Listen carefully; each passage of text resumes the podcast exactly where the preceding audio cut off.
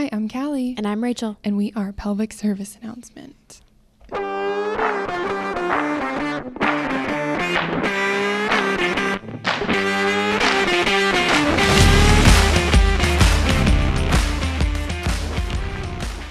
at it again with another series for you.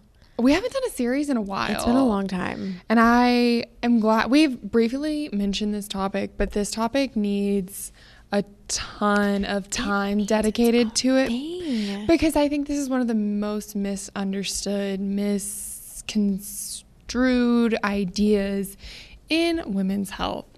So we're going to be talking about C-section delivery or cesarean section deliveries, because a lot of I, I pro- we probably get this question in some form or fashion at least once a week, if not multiple times a oh, week. Yeah. Of, I've had a C-section. Do I still need pelvic floor therapy? I know mm-hmm. someone who's had a C-section. Mm-hmm. Do they need therapy?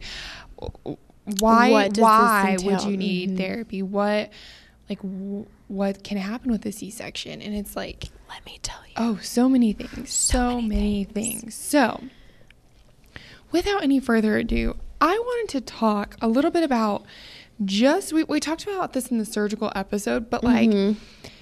C-section is a major surgery. Oh my God. They cut through five layers. Five. They cut through the skin, then the fatty tissue, then the rectus abdominis or that abdominal sheath, and then two layers of peritoneum. So the peritoneum is the membranous lining of the cavity of the abdomen and then into the uterus. That's so much cutting. Yeah. That's so much. And so, and one of the things that I think that they always say is that like, well, we don't actually cut the abdominal muscles. We don't cut into the core. No, they just rip it. They just separate it. They just rip it like a blunt dissection. Apart. Yeah. So step number one, yes, you still need therapy. Well, it's like, like if that doesn't answer yeah. answer those questions immediately, like right off the to- right off the bat, like yes, just because those muscles weren't cut does not mean that they weren't damaged, doesn't mean that they weren't affected in any way by the nine months you just spent carrying a child. Like there's a lot, and there's so much blood flow that goes through these layers as well, which I thought was like really crazy. Um, there is uh, blood flow through these arteries, like especially into the uterus, is eight times faster during pregnancy with a unilateral flow, so going one direction, of three hundred milliliters per minute at thirty-six weeks. So there is a lot of blood flow and a lot of, not to get like super anatomical and technical, but like anastomoses in this mm-hmm. area where it's just like that convergence of blood flow. So that like, this is a major surgery. This is a big deal. And we see like the thing I try to explain to people, it's like, if you need pelvic floor therapy while you're pregnant, like just because you have a C-section and you didn't pass the baby through the vaginal canal, you still carried that baby for nine months, nine like months. Any other pregnancy. The only difference is instead of some perineal tearing and some maybe pelvic floor muscle stretching, you had major surgery. Yeah. That's the difference. I mean, you still thing. had nine months of stress on the pelvic floor, of stretching of the abdominal muscles, but then your muscles were cut through. Where someone else who had a vaginal delivery, maybe they had some perineal tearing and pelvic floor muscles had a little bit of tearing or a little more trauma, but we still see some of the same problems. Some of the problems are different. Yep. But I would argue... I would argue that everyone who has a C-section needs to be in here, while maybe not everyone who has a vaginal delivery I would need to he- be here. But that. If you told me, like, you have to pick either everyone that gets a C-section has to come or everyone that has a vaginal delivery has to come, you can pick one. C-section. I would pick the C-section because it's a major surgery. Yep. And I would argue that C-section moms need inpatient or hospital physical yes. therapy, which we've talked about a yep. little bit because Rachel yep. saw that study. Yep. Yep. And I did a, it was just kind of like a weekend couple hour webinar on how physical therapists, and it's actually really cool because there was a couple of P Ts that were in more of a rural setting.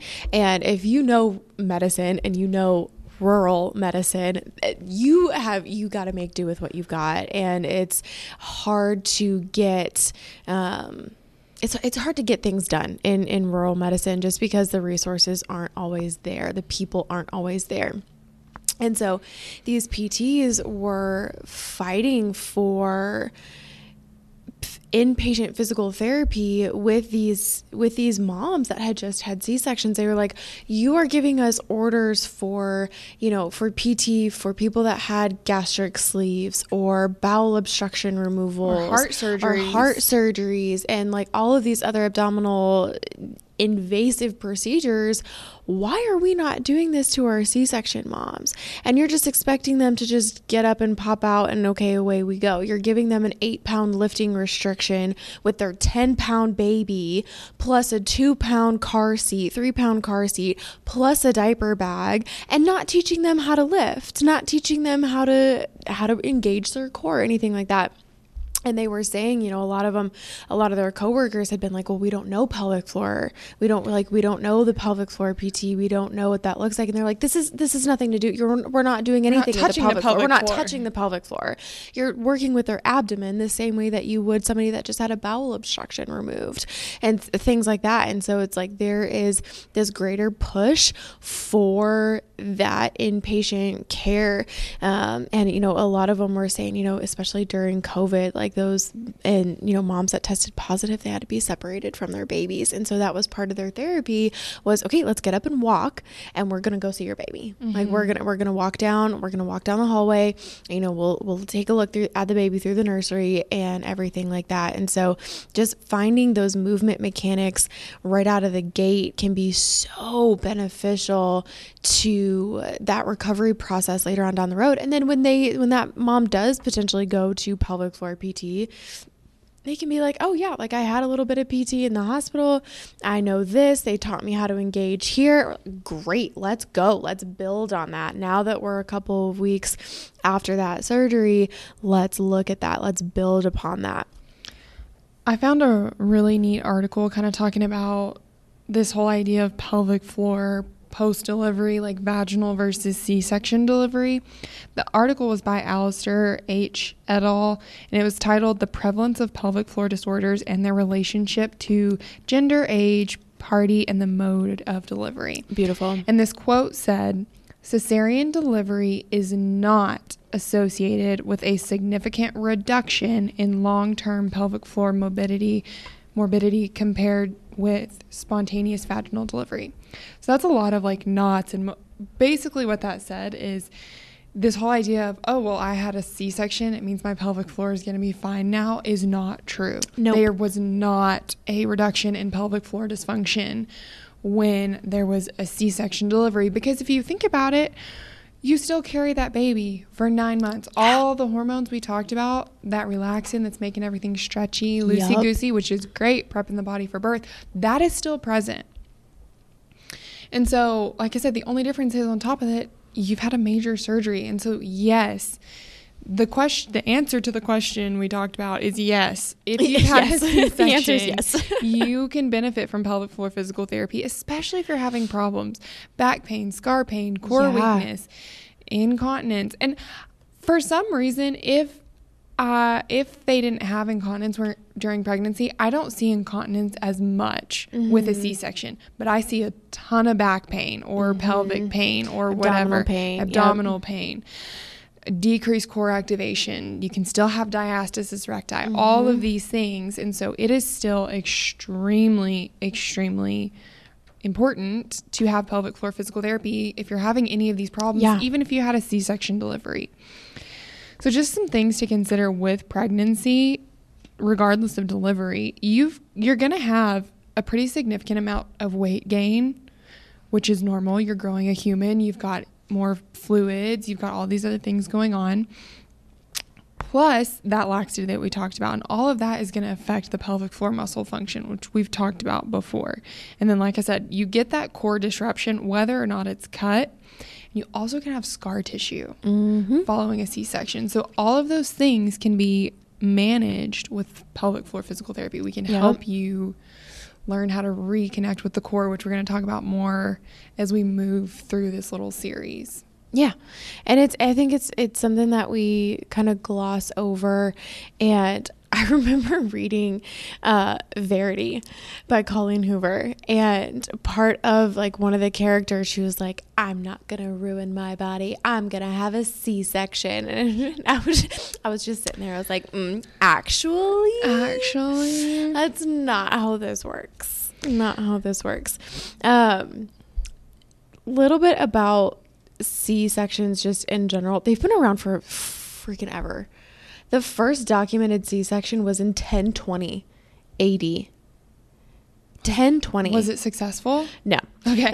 no, no, no. Not, a, not at all. um, the first successful procedure in which both mom and baby survived is thought to have occurred in the year fifteen hundred in Switzerland, when and this, like, they got into detail, and I had to, like, I went down, like, a rabbit trail of, like, trying to find out who this man was and who this, anyway, um, it is thought to have been occurred in fifteen hundred in Switzerland when a sow gelder performed the operation on his wife. Um, she had been laboring for several days at that point and had had help from thirteen midwives, and this baby was still not coming out. And so he had to get like special permission to do this procedure. I think it sounded like he did it, not like one of the midwives. And so I don't know if he had experience in this from working with, working with the sows or what, but okay. So that was my question, was like, he like did things on, was it sow like pig, or were you saying that was his name? Yeah, no, like that's, that's that was what, his job. That was his job. Yeah. Okay. Was a sow gelder. He was um, like, oh. No, I don't really know what that is. Um, okay. One that spays sows. Which is interest, interesting because pig anatomy and human anatomy are actually really similar. Which, do not go tell your pregnant wife that. No, don't you dare. Don't you dare. Hey, honey. Did you know? Don't tell. If you're any kind of man listening, do not tell your significant other no. that her anatomy is similar, is similar to, to a pig. pig. Don't do it. It's not going to go over well. Um, but yeah, so she had been laboring for several days, thirteen midwives, and they decided to go ahead and do this. Mom and baby survived. Um, she later went on to have five more babies vaginally, um, including a set of twins. Oh, and the baby that was delivered via C- C-section lived to be seventy-seven. Wow. Yeah. So, which I feel like is old for the fifteen hundreds. Yeah. And so granted, this story wasn't recorded until sometime later after the fact. So historians are a little, I don't know, a little iffy about the truth to that story and everything else. Um, but yeah, ju- all that just to say, C-sections have been per- being have been performed for a very, very, very long time. Um, the rate of C-sections is up to about thirty-one, thirty-two percent ish. Um, there are some efforts to reduce the rate of C-sections. Um, and I think it's kind of been one of those things, you know, for a while, it was just kind of like a, oh, well, you had one, so we're just going to do it again. Uh, now we're seeing a lot of vaginal births after C-section, or V BACs, V BAC deliveries. Um, And it is actually the most common surgery performed in the United States. Wow. It is the most common surgery performed, with over a million women um, delivering via C-section every year. Do you have numbers on our C-section rate versus like Australia or Switzerland or Let somewhere me see. like that? I meant to look that up and I didn't. That's on me. We because, always compare to Australia because I swear they are just yeah, on top yeah. of it. Let's see. And I just always like to, I just always think it's interesting, like what the rates are country to country. Okay. The United States, like I said, is about thirty-two percent. That's kind of like mm, in the middle. Um, let's see. It's higher. Actually, it's the highest in the Dominican Republic. Interesting. With a fifty-six point four percent Whoa. rate of C-sections. I wonder if that's like reported like hospital births. I wonder if Probably. there's like what the, I don't know. That's interesting. Mm-hmm. Australia is at thirty-three. Okay. Um, the lowest is New Zealand at twenty-five point nine percent. Um, also in that range is the Czech Republic at twenty-six, the United Kingdom at twenty-six point two, Canada at twenty-six point three, Ireland. Um, so we're looking twenty-five and up. Ish is, is usually what we're looking at. So it's pretty consistent mm-hmm. worldwide, minus the Dominican Republic, yeah. whatever's going on there. I feel like there's got to be something skewing that, but I don't know. For sure, for sure. Um, and so this is this is actually really interesting. This article, it's called it's uh, belly belly dot com. It's actually an Australian-based website, um, but they it's this website is basically talking about how C-section rates are continuing to rise and why that might be happening. And you know, there's a couple of reasons that they give are you know medical-led view of pregnancy and birth leading to higher rates of interventions, fear of birth and of labor pain, fear of medical litigation. Belief C-section prevents trauma and damage to the pelvic floor. Hmm. The belief that C-section is less traumatic to the baby, convenience to care provider and mother, low tolerance of anything less than the perfect birth outcome, um, and cultural considerations consider like such as a birth date being lucky, um, or something like that, or wanting a specific day of delivery. Um, and so C-section, it's, it, again, it is a major surgery. And so this can cause a lot of complications for mom, especially for future pregnancies and deliveries. Um, and one thing that is pretty consistent, there's, you know, a lot of different reasons why a C-section would be indicated, and whether that is, you know, from the, you know, more maternal indications where it's, you know, maybe some previous perineal trauma or, um, pelvic reconstructive surgery, some sort of disease, like a cardiopulmonary disease, um, maybe some sort of pathology even. Or is it more related to the fetus? Is, you know, are they just really, really big? Um, do they have some sort of congenital anomaly and are expecting, you know, to have to go into surgery right away? Um, maybe something about their, their fetal status is not great. Maybe their heart rate's dropping, umbilical cord prolapse, some of those things that can be, um, kind of what, what we see is that, you know, okay, is this going to be more maternal related or more fetal related? And those things can impact delivery in the future. And so if it's more maternal related, if it was, you know, if it was something like a reconstructive surgery or the mom has cardiopulmonary disease or an, you know, something like that, it is likely that they will continue to have C-section deliveries if that cause is more maternal related. If it's fetal related, if it's just that baby, yeah, absolutely. Having a, a V BAC can definitely be a little bit more likely, um, just because it's a different baby. It's a different baby, different placenta, different umbilical cord, different things, um, that can help to kind of increase their chances of having a successful V BAC. Very, very interesting. It is cool. And there's no contraindications to a C-section either, which I, I think is, is kind of interesting because we always look at, you know, when it comes to interventions, okay, what are the indications? What are the precautions and what are the contraindications? So indications, you know, what are the things that are going to cue us into, yes, this is a great intervention. Precautions, what are things that we have to mm, maybe kind of worry about, maybe like our little yellow flags. And then contraindications are like completely red flag, nope, absolutely not, hard stop. And there's no true medical contraindications to a C-section, which I thought was kind of interesting. So, um, you know, definitely an option, like if If, you know, the life of the mother or of the baby is on the line, yeah, we definitely want to make sure that we are getting that baby out and doing what we need to do, um, using all the right equipment and everything like that. Obviously, it's going to be contraindicated if the if the if the mom refuses. Um, if at that point they're like, nope, absolutely not. Um, it is her right. She is an autonomous patient, and it's kind of one of those things where we're just going to have to deal with it. We're just going to have to deal with it. Um, whatever that, that mother wants to do, that is her decision as an autonomous patient. I just wanted to kind of get rid of the idea that a C-section's better for your body than yeah. a traditional vaginal delivery. But I also wanted to take away this idea of, well, you didn't give birth if you had a C-section. Because there's like some mom, which number one, there's way too much mom shaming that oh goes my gosh, on. Yes. Like everything. And it, and it's like, what's crazy is it goes in cycles. So like you can't win no matter what you do. No, you can't win. Like forever it was like, if you breastfeed, that's bad.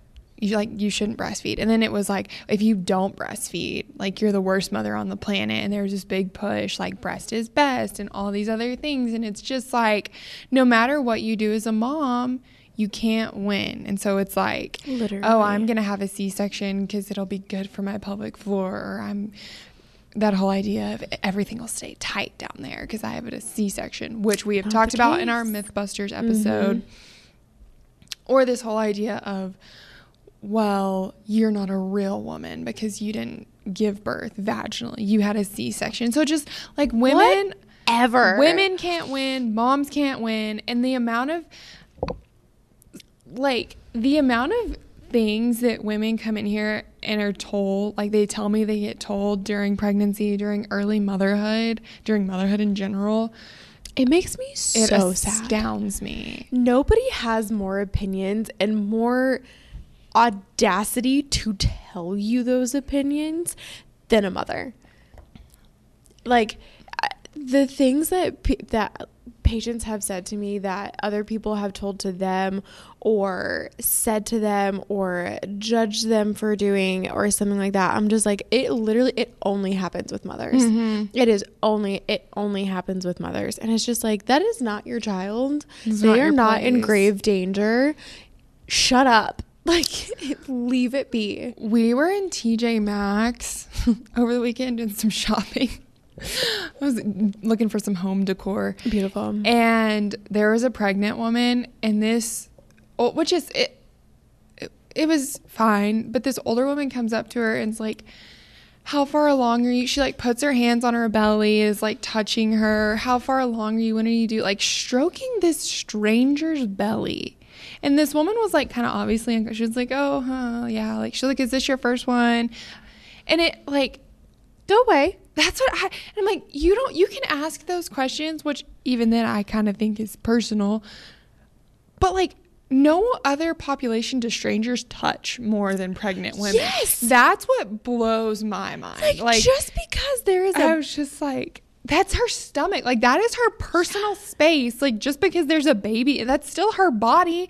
We would never walk up to another stranger and just, like, pet. I wouldn't even walk up to you and, like, no. pet your arm. And we're really good friends. And I would never just be like, Rachel, your hey, arm looks really pretty today. Really just, I like, mean, you can do that. That's okay. I'll take it as a compliment. I'm no. also not, like, a super touchy no, person. So not it, at all. So, like, I see those things and it wigs me out. I'm sure there's a lot of people that don't think twice don't about think twice it. about it. No, if that ever happens to me when I'm pregnant, I don't care if I am like the most visibly pregnant, like, no, that is a baby in there, not just a Chipotle burrito. If somebody does that to me, I'm just going to be like, oh, I'm not pregnant. And make them feel real awkward. Oh. Make them feel real uncomfortable. Be it, like, yep, yeah, you're just touching a random person's belly. How weird do how you weird feel now? That? Doesn't yeah. that feel weird? You're going to think twice about this next time, aren't you? Oh, man. It was, like, in the middle of COVID, and these people I know had had a baby, and the dad was holding it. And, you know, old ladies just kiss babies. Like, it do, like R S V, COVID, it doesn't matter. It means nothing to them. They will just kiss babies. And he was holding the baby, and she was like, oh, and like leans down to kiss it, and he lifts the baby like over his head because he kept kind of like moving it, and she was like bobbing and weaving with him, and finally he just like, get your COVID mouth away from my child. It's just that's crazy. Hilarious. It's like all the rules go out the, out the window. window. Oh my, I'm probably like, ugh, when we, if we ever decide to have a child, I'm going to be awful. I, I'm going to be like, don't touch me. Don't look at me. I will be like your personal bodyguard. Like, I will come to the store with you and just, I'll just dress in all black, get sunglasses, and I'll just stand there. And I'll be like, just, anybody like, comes within five feet of you, they're getting knocked to the ground. It just kind of horrified me and T J Maxx for this poor pregnant ter- lady. But terrifying. She took it so well. I mean, she was like, obviously, like, wasn't loving it, but you could just tell she was used to it and was like, yeah, whatever. Just, can we not? Can oh we not? My gosh. And then my one of my cousins told me a story about some man coming and like feeling her pregnant belly. So and she was weird. Just like, seriously. This is so weird. So... if you're not pregnant, don't touch stop strangers' touching, bellies. Stop if touching it's your people. Sister, if it's your belly, like when Rachel gets pregnant, I'm sure I'll be like, oh, talking to your baby all the time. I will ignore you completely, and I will only be talking to your belly when you get pregnant. You'll be like, good morning. Good morning. Be like, oh, hey. She's like, I wasn't talking to you. I was not talking to you. You're like, you're the size of an eggplant today.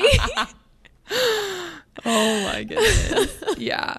So no, stop stop touching people. So your P S A this week is stop, stop mom shaming. Please, please. Oh, and it's like, it's crazy that, I mean, even we have, how much we have seen it, and we are not mothers. We are, I don't think either of us are anywhere close to having babies at this point. It's going to be at least another five years. If you haven't seen us take a trip to Hawaii yet, we haven't made a baby. We are not trying to have a baby. So until you see my until Hawaii trip Hawaii. all over my social media, don't ask me for having a baby. Okay, I'm going to let Carson know. Be like, listen, get her to Hawaii immediately. Then so, she'll have a baby. So. It'll be great. It'll be great. Everybody will be happy. Oh, my goodness. But, oh. Yeah, that... I will say, and, like, that's the other thing, too, people are not, like, ashamed about asking, is, like, asking women when they're going to have babies or, like, if they're trying to get... Yes. And I'm like, do you do you know what you're asking? Yeah. When you ask somebody that? When you ask me that question, like, oh, are like, you trying to have a baby? Like, come on, I, let's think about this. You I don't need to someone, know about my sex life. This was, like, a someone had asked me to speak at a, like, professional event. And this was not someone, like, I was friends with socially. This was, like, mm-hmm. someone I had met once or twice, and they asked me if I was like trying to get pregnant, and I was just like, we're colleagues. Yeah, like, this is not, you don't know me well enough to have this conversation. This is not like a social event. No, this is like, that is not an appropriate question. No. So I just like, if you're listening, I just think we need to like really think about how we speak to women, how we speak to mothers. And if it's not like a like something someone brings up, you know, maybe like if someone doesn't ask you for advice about how to parent or how to have give birth or about their C-section delivery, if they don't ask your opinion, maybe let's stop giving it unsolicited. That's just, just a thought. That's just it. And, and if you don't have anything nice or positive to say to a new mom, it's just keep your mouth shut. Just keep your mouth shut. That's, that's my soapbox. Yeah. For the week. Yeah. So, absolutely. So, anyways. Wow. Our next couple episodes on C-sections, maybe one, maybe two, maybe eleven. um, we are just going to talk about kind of like the recovery process. Um, now that we've kind of established, okay, how many layers do we go through? What does that C-section delivery look like? Why does it happen? Um, looking at the recovery process from a C-section, kind of what we do in physical therapy and things like that. So it's going to be an exciting little series. We're hoping to cover early recovery and then progress it all the mm-hmm. way into late recovery, because once again, anyone who has a C-section will see just how amazing the human body is. Yes. Anyone who gives birth, that's another episode. I that's another episode I want to do is like just how amazing the human body, but specifically oh the female human body is. Could go for hours. And I just want to talk about all the things I've that women do postpartum. So it's wild. Let me just add that wild. to the list. All right, Rachel, do you have something that made your overactivity worse this week? Oh, yes. Yes, I do. So I was, I found this story of, it was like when the Wii first came out, mm-hmm. um, however long ago it was. Feels like forever ago at this point, but there was this radio station that was holding a competition for a Wii. And the competition was called Hold Your Wii for a Wii. And so what they did was they had these contestants come in and they had to drink a bottle of water every like fifteen, twenty minutes. And whoever held their pee the longest would win the Wii.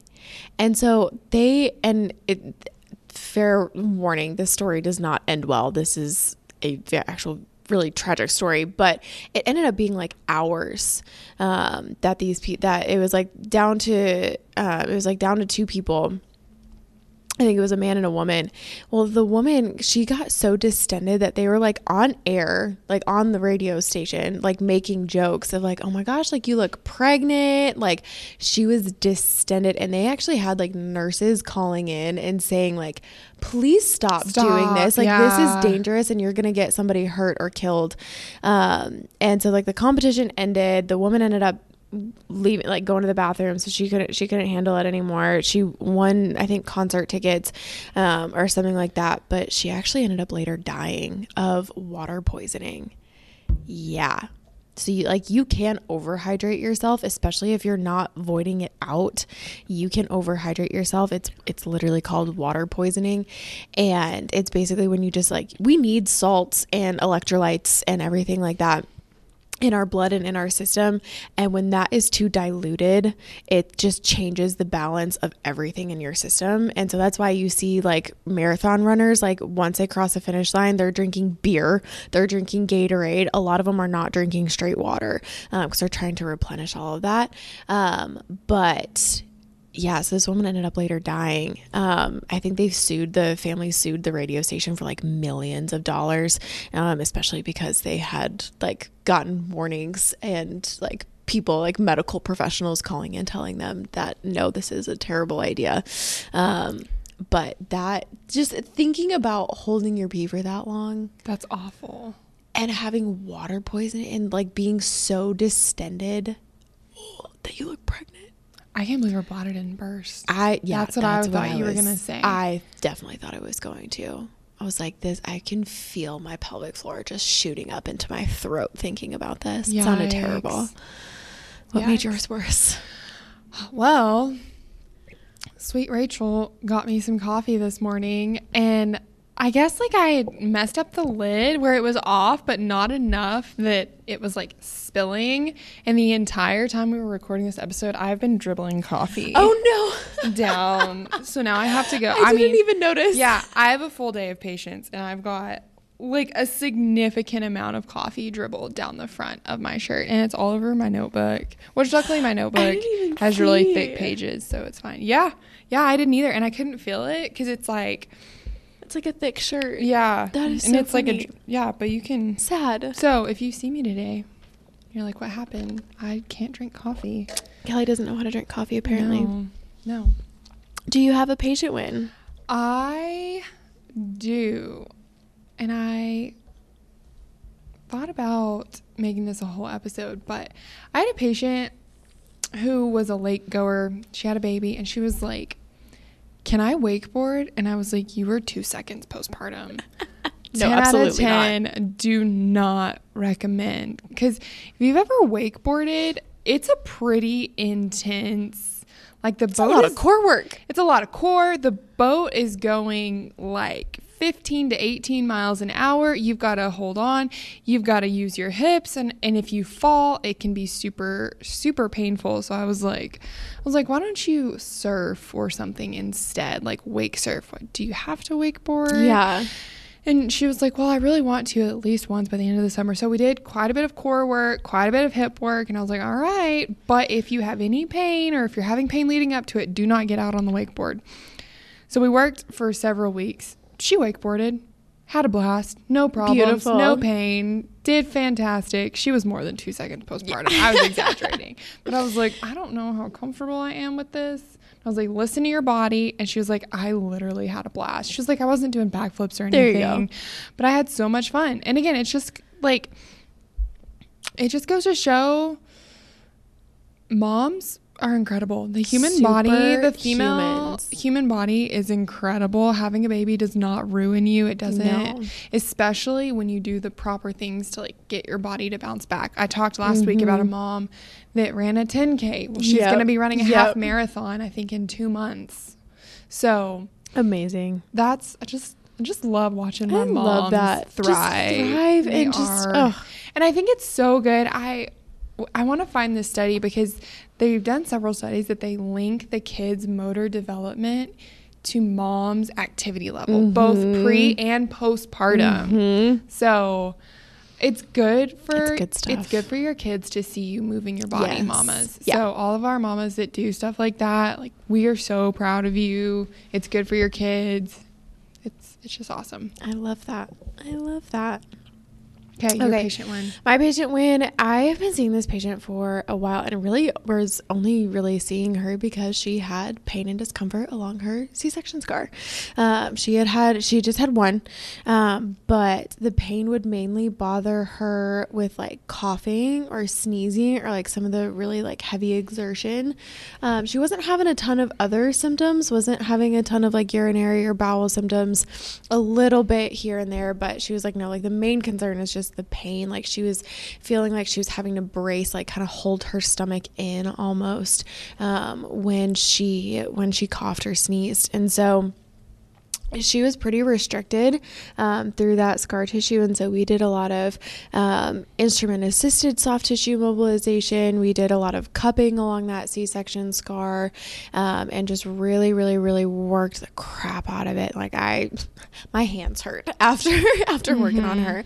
Um, but she is doing fan- like it literally only took a couple of visits and just getting that scar tissue moving again. She got independent with doing it herself at home, um, and got her some stretches and some exercises just to help open up that space, and she's doing phenomenal. Like literally I discharged her, she's doing fantastic, does not need me anymore, doesn't have any pain with coughing or sneezing or anything like that. Um, and so to our providers out there as well, um, yes, still send them, still send your patients to us, even if they did deliver via C-section. If they are having any complications or any discomfort along that scar tissue, we can still help. Something I think is super cool, and this is a P S A win, we have more and more O B Gs, providers around here that are actually having their patients tune in mm-hmm. to this podcast and that are spreading the word yep. about this podcast. So if you're one of those providers, thank you. Thank you so much. We, and, and we've said it before, any, most of our negative stories about medical providers, it's not in this it's area. Not from here. We've got some a fantastic group of physicians in this area. I feel like we're very, very we're blessed. So lucky. They're very open to the conversation. Rachel and I have visited with a ton of them. Mm-hmm. We can go in their office. It's funny. A lot of the front desk ladies will just let us back. Yeah, they know us. They're like, oh, hey girls. There was one doctor. I kind of stalked her. I like knew what time she got in, and I, I was early, and someone was like, you can go wait in her office. And so like I ambushed her, and she's like, oh yeah, that all sounds great. She's just very, she's very structured, uh-huh. very orderly. She's like, that sounds great. Sounds fantastic.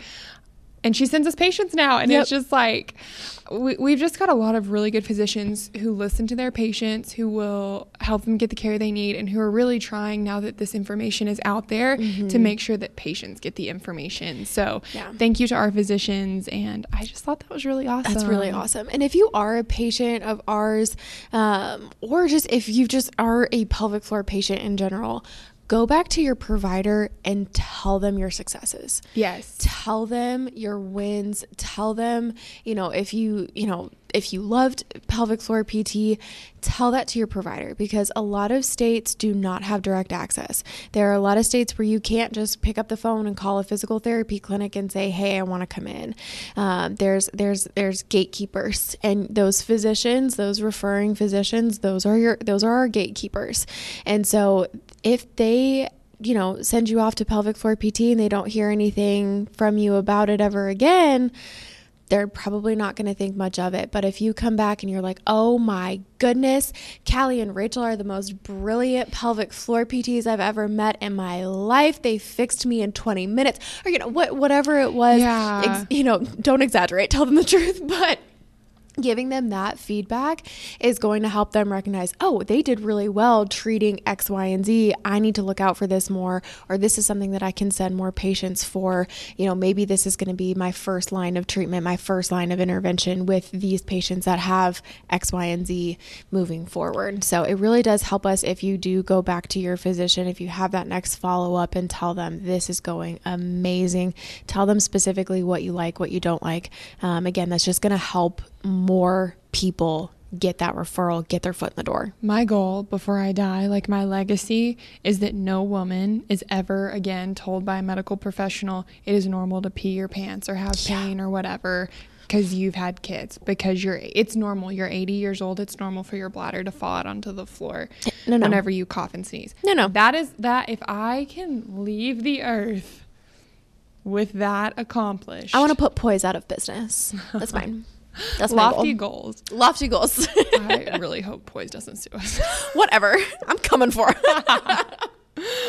I've got Carson trained. Anytime we go to the store or like a commercial comes on, he's like, you know what else they could do instead of that? He's like, oh, they're making cute Poise now. You know what? They could just go to therapy. And I was like, oh, I, I have literally you. thought about like just going into Walmart and just putting like our, our P S A cards. cards and like our oh, business cards next to the Poise. Do that. That's a really good idea. We should do that. So if you find our business cards in some of the shelves at Walmart, just don't think anything about it. I've thought about putting them in the bathroom, like at Palace. Like yes. If your coffee went straight through you, if you had to run here. If we were, I was sitting in the airport once and I was with my family and I saw somebody run, and I mean sprint to the bathroom, and like my family all looked at me. They were like, mm, she's got a pelvic floor dysfunction. And I was like, I have trained you so well. Yes. Thank you. I love it. Thank I love you. it. All right, guys. We will see you guys next week to continue with this C-section. Yes. We're hoping to cover that early recovery period next period. So if everything Rachel was talking about, if that was interesting to you, her patient win, you were like, tell me a little hey, more a about that next week. Next week. All right. See you guys later. Bye.